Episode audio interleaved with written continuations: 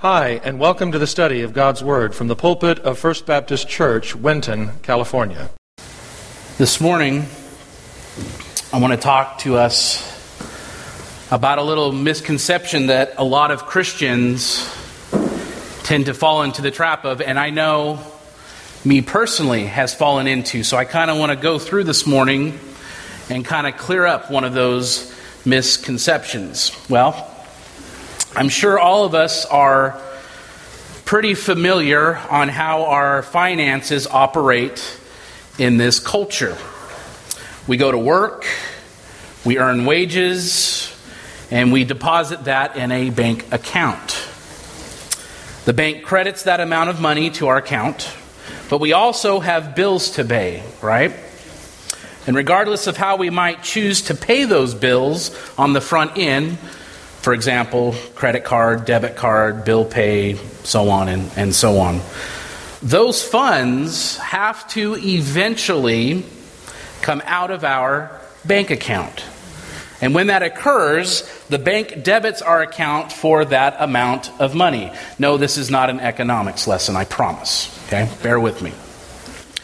But if we've done an effective job of doing so and of budgeting, then at the end of each month, the amount that has been deposited into our account will be equal to or greater to the amount that comes out of our account. That's the goal that we all share from time to time, don't we? But if we're living paycheck to paycheck, or if for some reason the amount of our paycheck is decreased, or our expenses increase, which a lot of us are incurring now, then there is going to be a whole lot of stress about our finances. Well, unfortunately, that model seems to have greatly influenced how many people view the way that God deals with us. I know this is true because, like I said, I was one of those people for the first 18 years of my life. During that time, I believe that God had a spiritual bank account for me, and every time that I did something good, I had something deposited in my spiritual account. And he would make that deposit on my, my behalf, and he would credit my account. Sounds good, right? And conversely, every time I did something bad, God would make a withdrawal and debit my account. Now, I assumed that as long as my deposits were greater than my withdrawals at the end of my life, even only a little bit, then I would earn my way into heaven. We know that's not the case, but apparently I'm not the only one who has viewed God like that. Now, a recent study by the Barna Group found that 72% of the people surveyed believe that it is possible for someone to earn their way into heaven by their good behavior.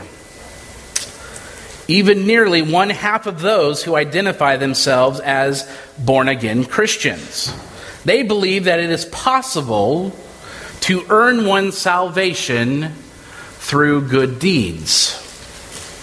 And as we're going to see this morning, God, God does indeed have a spiritual accounting system, but fortunately for us, it doesn't work the way that I once thought it did or the way that many others think it does today. So go ahead and turn our Bibles to Romans chapter 4 and follow along as I read in the beginning, starting at verse 1. Romans chapter 4, verse 1. What then shall we say was gained by Abraham, our forefather, according to the flesh? For if Abraham was justified by works, he has something to boast about, but not before God. For what does the scripture say? Abraham believed God, and it was counted to him as righteousness. Now, to the one who works, his wages are not counted as a gift but as his due. And to the one who does not work, but believes in him who justifies the ungodly, his faith is counted as righteousness, just as David also speaks of the blessing of the one whom God counts righteousness apart from works. Blessed are those whose lawless deeds are forgiven and whose sins are covered. Blessed is the man against whom the Lord will not count his sin. Now, as you can see within that scripture, the verb count is central to this passage. It is used five times here in this passage, and we'll see Paul use it six more times before we get to the end of chapter 4. So it seems that we're going to be able to accurately understand what Paul is writing here. We probably need to take a moment to define that term. So, what is to count? What is to count? The underlining Greek word is an accounting term that means to enter something into a ledger. Now, the frequent use of this verb does reveal that God does, in fact, have a spiritual ledger in which He enters debits and credits to our account. But, as we've seen in Romans, and as we'll see confirmed once again this morning, He doesn't do it in a way that uh, Paul's audience thought He did, or, or the way most people think that it does today. In God's spiritual accounting system, my standing with God is dependent on what I receive. Dependent on what I receive, not what I achieve. What I receive, but not what I achieve. Now, this may very well be one of the most freeing concepts in the entire Bible. If I don't really believe this, then I am going to live my life from paycheck to paycheck spiritually. I'm going to constantly be stressed out, wondering whether I've made enough deposits into my account by my good deeds to cover the withdrawals that result from my sin. If I live like that, I can never really truly be sure of exactly where I stand. And it's not a joyful way to live at all. And just because I've committed my life to Christ doesn't mean I'm immune from falling back into the way of that thinking. I know that for me personally, even after I committed my life to Christ, that feeling that I needed to impress God, especially with what I could achieve, didn't go away completely right away. And that mindset often carried over into other areas of my life. And as I look back on my life, which is not that far behind me, but as I look back on my life, I can clearly see now how many times I did things in my life because I was getting my sense of self worth from the things that I achieved in my life rather than seeing my life from God's viewpoint. And if I'm not careful, I could still fall into that trap, even today, even though I'm much older and hopefully a little bit more wiser. But my goal this morning is twofold for you. First, I want to make sure that we all have a clear understanding of how God's spiritual accounting process operates. And then, secondly, I want us to see how having the correct view can free us from the bondage that comes when we try to find our worth in our achievement rather than by seeing ourselves through God's eyes. In order to accomplish that, we need to look at what Paul reveals here about each of us and also what he reveals about God. And then we can put those together to arrive at an accurate understanding of God's spiritual accounting system. Paul summarizes what this passage reveals about us and about God right in the middle of the passage, in the middle of verse 5. I'll read it again. Him who justifies the ungodly. He who justifies the ungodly. But let's Let's first look at what this passage really reveals to us. Paul is going to once again make the case that he has been making over and over again in his letter. All men are ungodly. So let's begin here by defining that term, ungodly. What is ungodly? Definition says without reverence or awe. And up until now, everything that Paul has written in his letter is pretty theoretical. Okay? He has shared a lot of his theological truth, but now, in order to drive his point home, he is going to put flesh and blood to it. He's going to put flesh and blood to it. Paul's audience, particularly his fellow Jews, would have immediately agreed that the pagan Gentiles were ungodly and in need of being justified by God. But they would have never considered themselves to be ungodly. So Paul uses the example of two heroes of the Jewish faith to show that Jews that they too are ungodly and therefore in need of God's justification.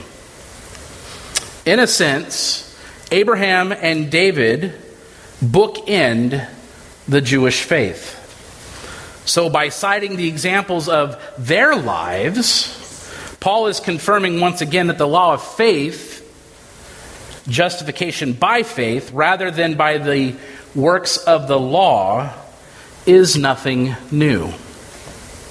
At the beginning of their history as a people, Abraham, who the Bible calls a friend of God, lived even before the Israelites existed as a people and before God had given the law to his people through Moses.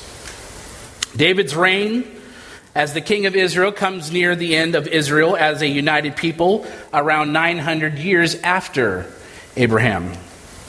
And David, unlike Abraham, lived under the law. So if Paul can show both Abraham and David were justified by God apart from keeping the law, then he should be able to convince his audience that this is also true for them as well. So Paul uses the scripture to prove that Abraham was ungodly. The Jews of Paul's day looked at Abraham through rose colored glasses in spite of the fact that the scripture paints an entirely different picture. The rabbis taught that Abraham, even though he, through the law, had not yet been given, had kept it perfectly by uh, in, intuition and anticipation of the law. One ancient passage from the rabbis concluded that Abraham was perfect in all his deeds with the Lord. So it's no wonder that the Jews assumed that Abraham's righteousness was a result of what he had achieved. But Paul uses the scripture to show that couldn't possibly be the case. In verse 3, he quotes from Genesis 15 6. You don't need to turn there. And he believed the Lord, and he counted it to him as righteousness. Now, in a minute, we'll come back to the context of that verse. But first, I want us to take a moment here and understand how Abraham arrived at this point in his life. We're first introduced to Abram in Genesis 11, where we find that Abram was born to his father, Terah, and grew up in a place called Ur.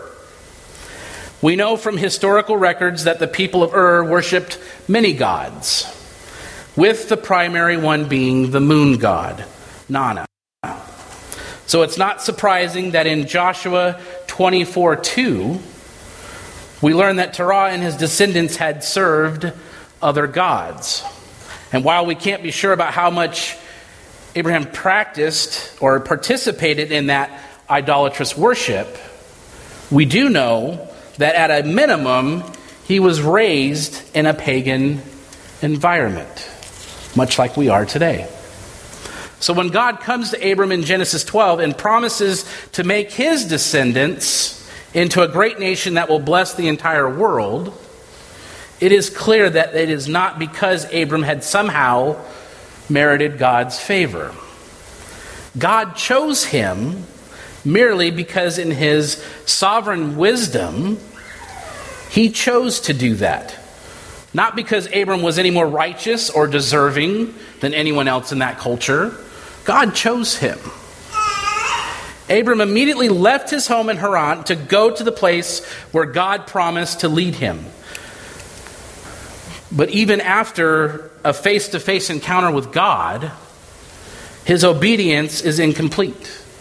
And although God had commanded Abram to leave his family behind, he took his nephew Lot with him. When there is a famine in the land, instead of depending on God for his provision, Abram decides to go to Egypt to get food. And because he doesn't trust God to protect him, he passes off his wife Sarai as his sister, which leads to all kinds of problems for the Egyptians and for Abram himself. About 10 years after God first made his covenant with Abram, he appears to him again to affirm that covenant. God promises that Abram, who is still childless, will have a son who will be his heir, and that his offspring will be more numerous than a number of the stars in the sky. I only have two. I can't imagine that many. But even after another face to face encounter with God, Abraham's actions aren't very righteous. Instead of waiting on God to fulfill his promise, Abraham was very impatient. He was wanting a son, but God already promised him. And we know that God keeps his promises. So he was teaching him some patience. Don't ever ask for patience, by the way. You get plenty of opportunity to practice. But Abram, a son, and Abram and Sarah take things into their own hands. We know the story. Abraham has a child with one of Sarah's servants, a sin that still impacts our world today. So while Abraham certainly did do some good things in his life, I'm pretty sure that even he would not have been real comfortable having God making a spiritual accounting of his life by adding up the good things he had done to see if they outweighed all of his sin. Just like I would not want to stand before God and say, Oh, I hope I did more good than I did bad. But that's not really the point, is it?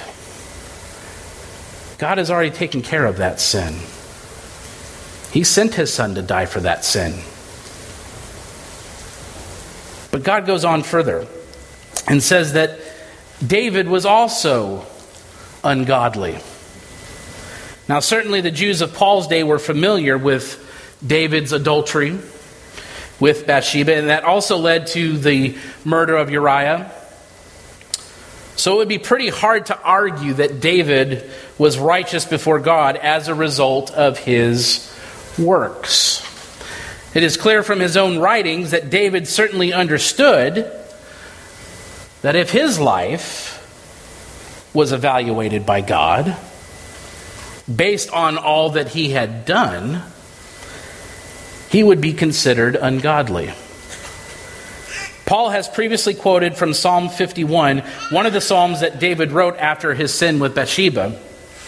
But in that psalm, David admits that his works proved that he was ungodly and that God would be just to punish him.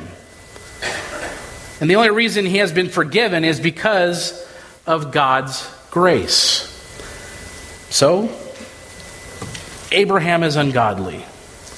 David is ungodly, but they found favor from God. Doesn't that give us hope? Doesn't that give us the hope to believe that when we believe in our Lord and Savior Jesus Christ, that He's taken that from us? That we're able to be free of that. For a small sacrifice here on earth, I think it's worth it. We talked about the trade last week. What are we willing to trade to have that covenant with God? It's, it's going over the same thing here, but we also need to admit that if Abraham and David are ungodly, then we have to admit that therefore all are ungodly. All are ungodly. Because of what they achieved, Paul argues that it must be true that all men are in that same boat. We are all in that boat. Neither the Jews nor the Gentiles could ever hope to become righteous based on their works. So there has to be a different way to become righteous. And that's why we need to understand what this passage reveals about God. We've already identified what God does for us in verse 5. He justifies ungodly men. Hopefully, you'll remember our definition of justify from many, many weeks ago when we talked about justification. But we know justification is to be declared not guilty. And as we pointed out, when God justifies someone, he does not make them righteous. He merely declares them to be righteous.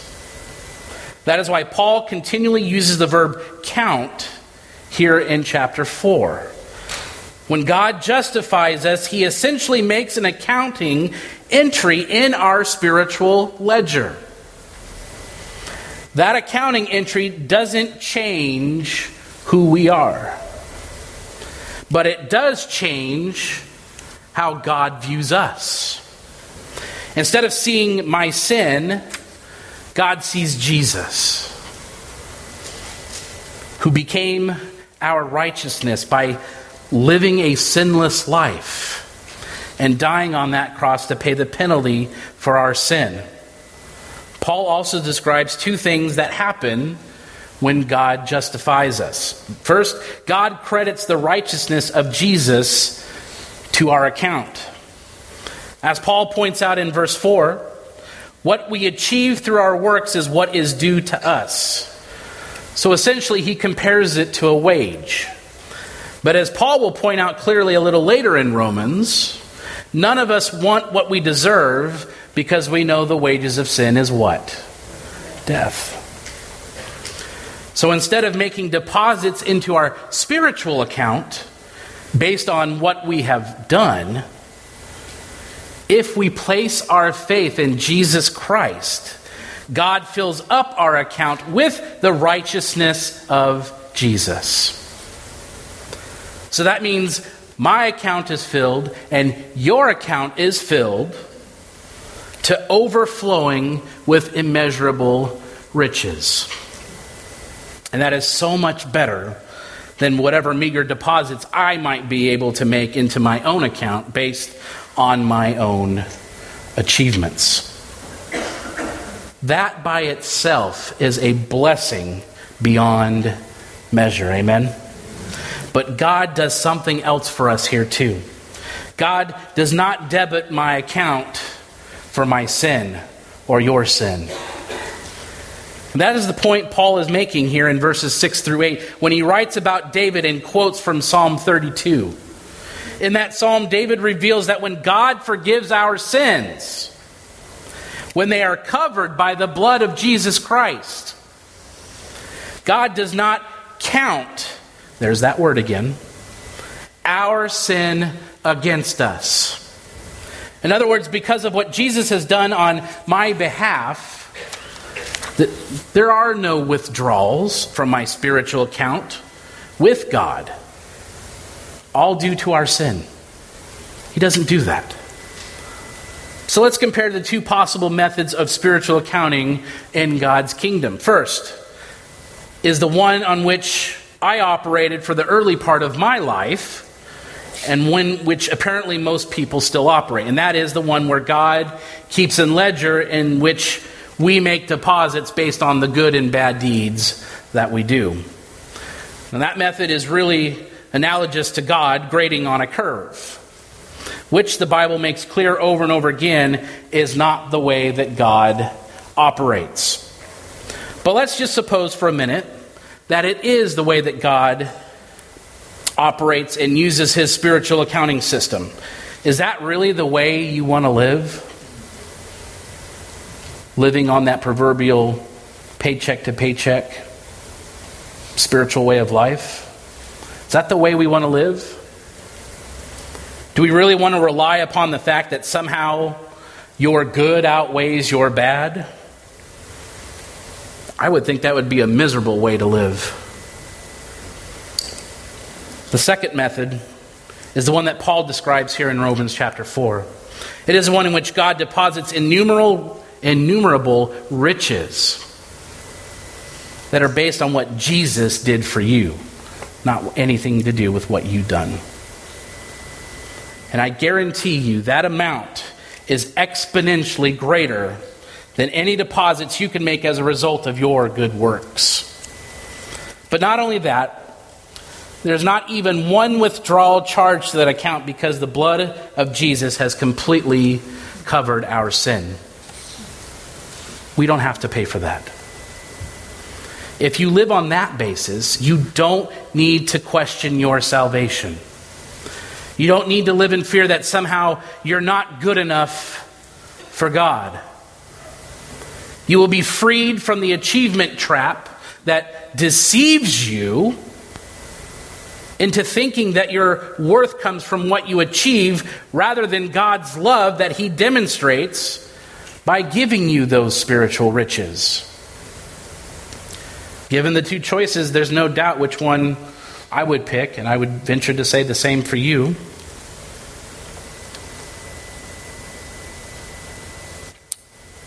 I began by saying that our standing with God is dependent on what I receive or you receive rather than what we achieve.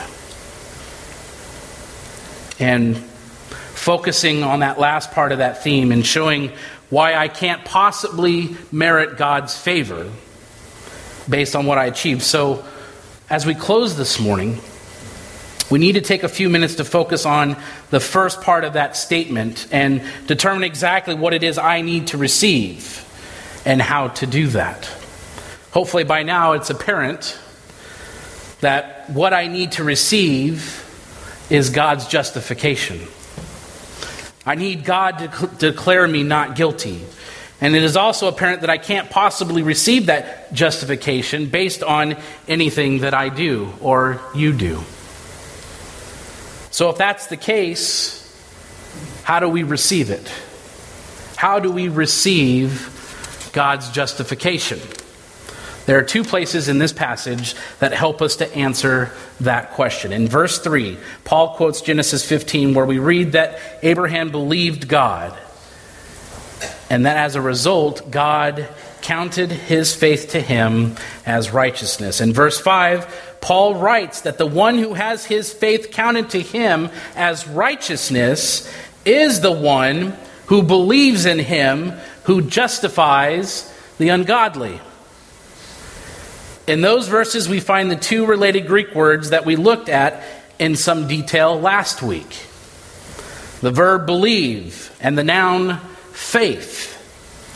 I'm not going to take the time to go back and, and detail that again, but if you missed that or you want to review it again, go back to last week. Go back in time.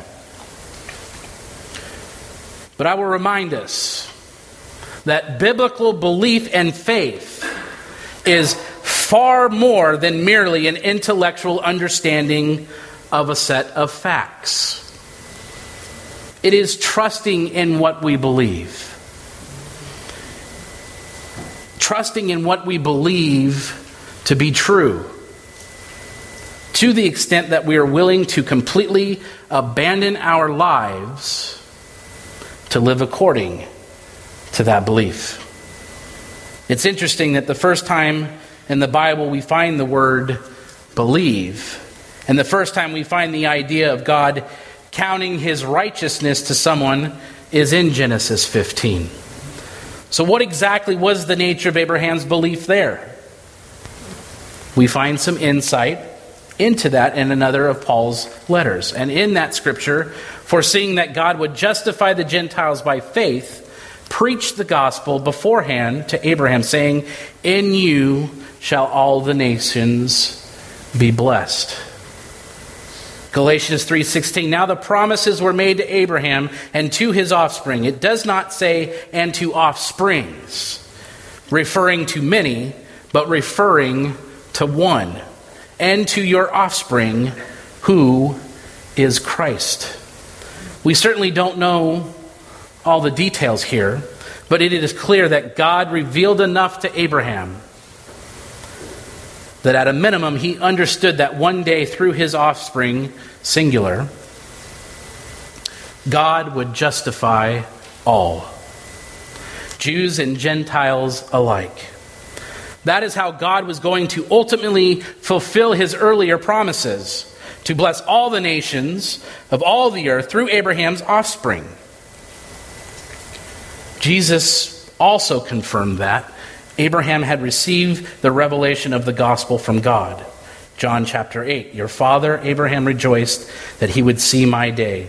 He saw it and was glad.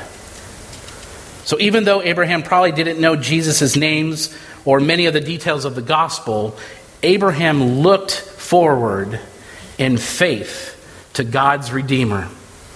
And God credited that faith to him as righteousness. We also see David's faith alluded to in our text. We've already noted that Paul quoted from Psalm 32. Later in that psalm, David reveals the means by which our sins are forgiven and covered and not counted to us.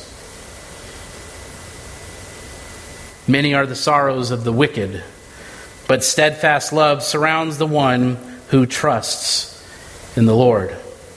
And although the word for trust that David uses here is different than the word believe that described what Abraham did, the two words just describe slightly different aspects of faith. Now, I'm certainly no Hebrew scholar, so one of my favorite resources when I want to gain a better understanding of Hebrew is through Dr. Skip Moen, who is a dean at uh, Masters. It's a book I recommend. But he says there, he writes the word trust that David uses there to mean to live at ease. For me, that is by far the best definition of faith that I've ever seen. And it really captures the essence of the kind of faith that both Abraham and David exercised in their lives, and which resulted in them being justified by God. So, it answers quite well the question we posed a few minutes ago How do I receive God's justification? By living at ease because of confidence in God. What I really like about that definition is that it makes clear that faith is not a work that merits God's declaring me righteousness. It is not like God is looking down on my life and saying, Wow, look at Chris's faith. I'm really impressed with that, so I'm going to declare him righteous. If that were the case, then I would certainly have no reason to boast about my faith. And as we've seen repeatedly in Romans, the gospel precludes any boasting on my part. Even our faith is a gift from God, not something we can conjure up on our own. It is merely the channel in which we receive that justification by God that He bestows upon us. So, we had two goals this morning to make sure that we have a clear understanding of how God's spiritual accounting process operates. I pray that there is absolutely no doubt in anyone's minds here this morning that the only way to be righteous in God's sight is by having Him make deposits into your spiritual account, not based on what you do, but rather based on what He's already done for you. Also, to be freed from the bondage that comes when we try to find our worth in our achievement rather than seeing ourselves through God's eyes. When we genuinely place our confidence in God, it does allow us to live at ease, knowing that we we're not responsible for our own salvation. And I believe that when we live like that, it also frees us up from that achievement trap. We all have a tendency to fall into that in every area of our lives. And that kind of freedom really isn't much more joyful way to live, is it? I would rather live free knowing God's got my back. I can put my faith and trust in that. Amen. Let us pray. Heavenly Father, we thank you for this time this morning to have you reveal to us what genuine faith and hope looks like. Thank you that you justify your people to be righteous. Thank you that you love us, that you care for us, and you seek out things for our own well being. But Lord, we need to take that step, and we need to follow you more closely. We need to follow you in faith, to understand that we're put on this earth for a specific reason. We are to tell others about Christ, to share in the love and the hope that we witness and are a part of, part of every day. I want that for all of God's people. I want that for those who don't know God. That through our actions and through the faith that is lived out publicly, that we would bring others to you. Thank you for our time this morning. And I pray that it doesn't end here this morning. That when we leave these doors, you provide opportunities for us to live that faith. Thank you for all that you do and for your church. And all of God's people said, Amen. Amen. We will be heading to the fellowship hall. All are invited to attend, which once we're there, we'll pray and enjoy our festivities. All right? We are dismissed. The Bible says, if you confess with your mouth the Lord Jesus and believe in your heart that God has raised him from the dead, you will be saved. If you've never trusted in Jesus Christ as your personal Lord and Savior, we invite you to call on Him now and through a simple prayer of faith, give your life to Him. If you're not attending a church that honors the Bible as the Word of God, we encourage you to locate and begin attending such a church in the area where you live. The message you have just heard was preached from the pulpit of First Baptist Church, Winton, California.